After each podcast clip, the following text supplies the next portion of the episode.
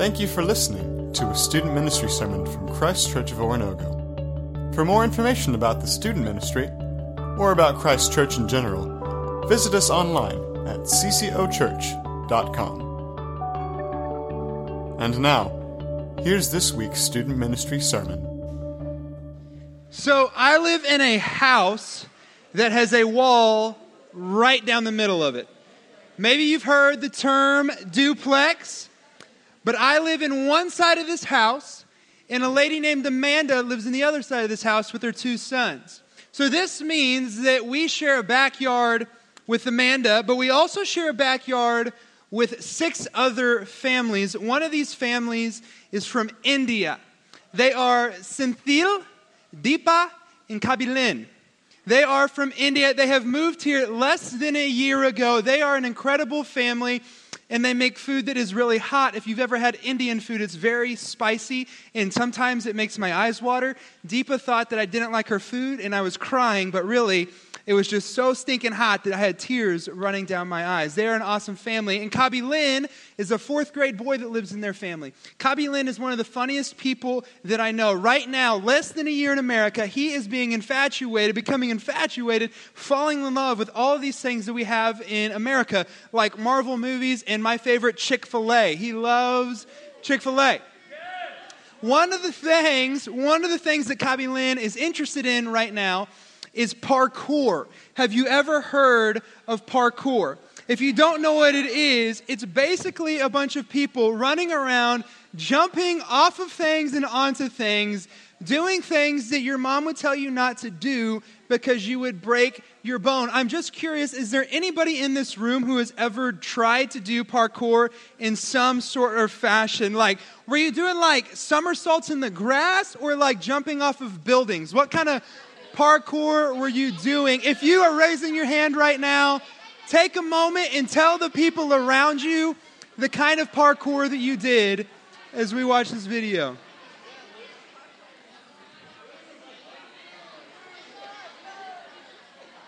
So, as you can tell, parkour is a crazy sport. It is very daring and very intense. So, my friend Kabi Lin, He's very excited about this new sport called parkour. This is crazy.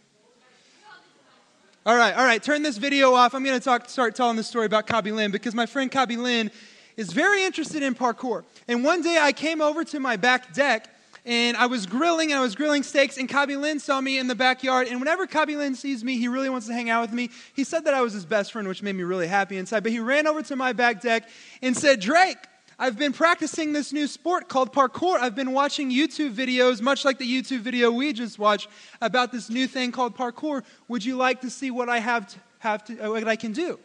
And I was like, well, you can't just say no to this fourth grader who's ready to show off all of his skills, right? So I said, heck yeah, dude, show me what you got. And I thought that he was going to do like a somersault in the grass. But as soon as I said, heck yeah, dude, show me what you got, uh, Kabi Lin began to run across our backyard to his back deck. And I only heard three words. The three words that I heard were jump off deck.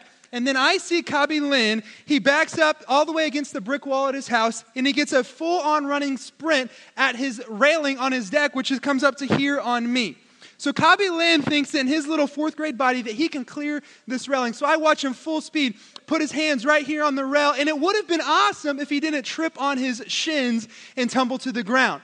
But what was really cool about Kabi Lin is that Kabi Lin is the first person I've ever seen do a full out belly flop onto a bed of grass. Kabi Lin is incredible. So Kabi Lin, he's laying there, and for a moment, to be honest with you, I thought that Kabi Lin had died right there in our backyard. I thought he had died. And as I'm looking out at you guys tonight, and I've known you for almost a year now, I'm looking at some of you, and I've wondered if some of you have had the life of Jesus taken out of your life, or if you've ever experienced the life of Jesus. Spiritually speaking, are you dead? Are you dead when it comes to your relationship with Jesus? Kabi Lin, he did not die. As a matter of fact, he picked himself up off the ground, ran over to my back deck, and said, Do you want to see me do it again? I was like, Heck yeah, dude, do it again. And he did, and this time he cleared it, and it was awesome.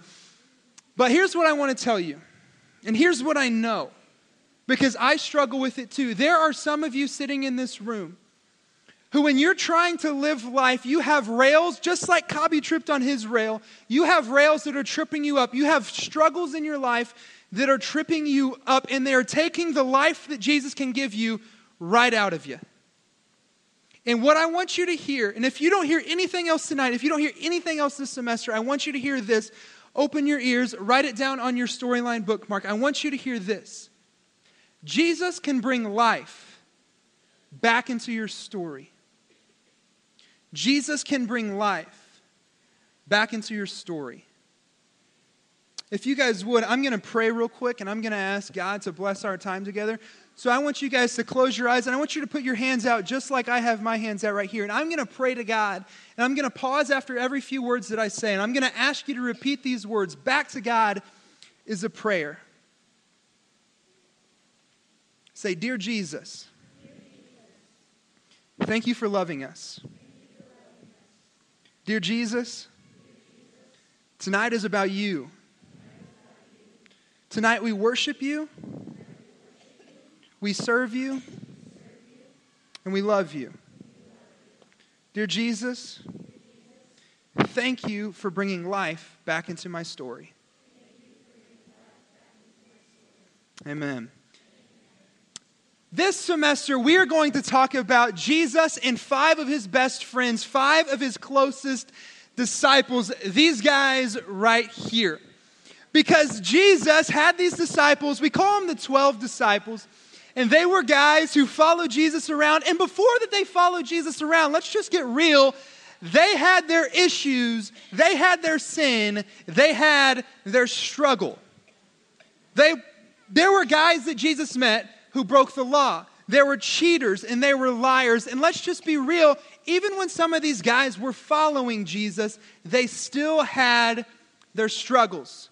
Some of them were very selfish. One of them denied that he even knew him, and one of them betrayed them, which led to Jesus' death. This semester, we are going to be talking about these five disciples behind me, talking about the struggles that they had, but more importantly, the redemption that Jesus brought to their life, because Jesus brought life back into their story. The first disciple that we are going to talk about this semester is Matthew. So Matthew was a tax collector. He took money. Do we have the Matthew slide back there that we can pop up? I want to show them which one is Matthew. So this is Matthew. Matthew, my boy. So this is Matthew. Matthew was a tax collector. But here's the deal Matthew was a Jew, and he worked for the Romans. Here's the weird part about that the Romans hated the Jews, and the Jews hated the Romans, which put Matthew in a really weird spot. He was kicked out of most of the groups that he tried to be a part of. When he tried to be a part of the Romans, they didn't want him because he was a Jew. But when the Jews tried, when he tried to hang out with the Jews, the Jews didn't want him because he worked for the Romans and stole their money. Matthew had a struggle, and his struggle is that he was kicked out of groups. The second two disciples that we're going to be talking about are James and John. James and John are brothers. We call them the sons of thunder. We don't entirely know why they got that nickname, but one of the reasons that people think they have that nickname is because they tried to destroy an entire city by calling down fire from heaven on it. So they're pretty intense dudes. But Matthew, but John and James, James and John, they struggled with selfishness. They were all about themselves. They had the struggle of selfishness. The fourth disciple that we're going to be talking about this semester is my friend Thomas. Thomas, when I picture Thomas, I think of this guy who is like ultra geeky, but on the same time, ultra awesome, like a superhero kind of guy. So Thomas, before, before, like, he didn't even believe that Jesus rose from the dead. All the disciples came to him and said, We have seen the risen Jesus. Jesus is alive. And Thomas was like, ah, I don't believe that Jesus is actually alive. Thomas had the struggle of believing that the resurrection of Jesus was actually true. The fifth disciple that we're going to talk about is Peter, probably the most famous disciple. And some of you know Peter's struggle. Uh, you can probably see by the rooster that he's holding under his arm. Uh, maybe you remember the story when Peter denied Jesus three times. Peter, like many of us, had a big mouth. He didn't back up what he said. He didn't have any meat when it came to his words. He didn't do what he claimed that he was going to do. Peter had a struggle, and his struggle is that he had a big mouth. So, those are the five disciples that we're going to be spending the next 13 weeks talking about. Matthew.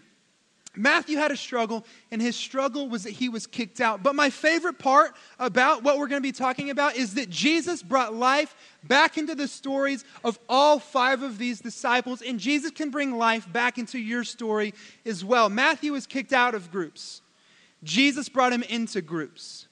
The second and third disciples are James and John, two very, very, very selfish people. But Jesus brought life back into their story and changed them from selfish to selfless. The fourth disciple that we're going to be talking about is Thomas, somebody who did not believe that Jesus could actually be alive after that he died. He, Jesus changed Thomas's life. He brought life back into his story by, by helping Thomas understand that there really is hope and there really is life in Jesus. And the fifth disciple that we're going to be talking about is Peter. Peter had struggles, a lot of struggles. He denied Jesus, he got in the way. Jesus even referred to him once as Satan. Peter had a big mouth, but Jesus brought life back into Peter's story, and he changed Peter from a person who had a big mouth to a person who had big faith. Jesus is in the business of bringing life back into the stories of people just like them and just like us. There is a verse in John chapter 10 verse 10, and it says this right here The thief comes only to steal and kill and destroy. I have come that they may have life and have it to the full. That's Jesus speaking. Jesus is saying that there are people, mostly the devil, who are coming into our lives. They're trying to trip us up. They're trying to put rails that we're going to trip over. They're trying to put struggles in our life. They're trying to take the life right out of our story. But then he says that I, Jesus, I'm trying to bring the life back into your story. And that's what we're talking about this semester. How Jesus interacted with five guys who had struggles. But then Jesus took them from their struggle and brought them to redemption. And since we're talking about these guys so much this semester, uh, my friend Sam, Adam, and I, we decided that it would be fun to create some games. Uh, maybe you've played some of these games before. The first game, by the way, has anybody ever played the game Go Fish, like from your childhood? Anybody remember that game? Go Fish is like where you have a deck of cards and you're trying to collect four of the same numbers, maybe four twos or four sevens. Well, we've created a game called Go Disciple. Go Disciple is a game where you don't just have numbers and suits, you have real disciples. So when you're playing this game with your friends, you're not going to be asking, Do you have any twos? You're going to be asking, Do you have any Matthews? Okay, we have created this game, and I want you guys to play this game maybe before church or during your connection group or even after church because I want you guys to become familiar with the disciples. I want you to know who they are, and maybe, even maybe, I don't know if you guys got this in your connection group, but maybe after this semester is over, you will know the name of all 12 disciples that followed Jesus. The second game that we created is a little bit more complex. Has anybody in here ever played the game Mafia or Werewolf? Yeah? Some of you have? Mafia or Werewolf. These two games are really fun. It's kind of like a murder mystery. And this second game, we're just calling it Storyline, is kind of like a murder mystery. So, what the, what the plot is, is there are some Pharisees out there who are trying to catch Jesus, they're trying to arrest Jesus. The disciples, on the other hand, are trying to protect Jesus. And if you play this with your connection group, everybody's going to get a role, and their role is going to have special abilities. Maybe they'll be Jesus, maybe they'll be a Pharisee, maybe they'll be one of the disciples who are, who are trying to protect Jesus, or maybe you'll be the disciple who's trying to betray Jesus. So many roles, such a fun game. Tell your connection group leader that you want to play this. We have them available in the cafe. Now, you're not allowed to just take these home because we only bought 60 decks. So, what you need to do is play it here at church and then return it back to the cafe once you're done. We've created these games to help you become more and more familiar with these disciples, as well as these things. Some of you got these before you went to your connection groups. You use them in your connection groups. I want you to grab one of these every week when you come to Christ Church students. If you come into the worship center first, there'll be people handing them out the door. If you go to small group or connection groups first, there'll be people, uh, your leader, handing them to you. But on here, they have a part for your sermon when you come in here and listen to the sermon, or you come and you um, when you when you worship, or there might be challenges on this. On the back side is for your connection group.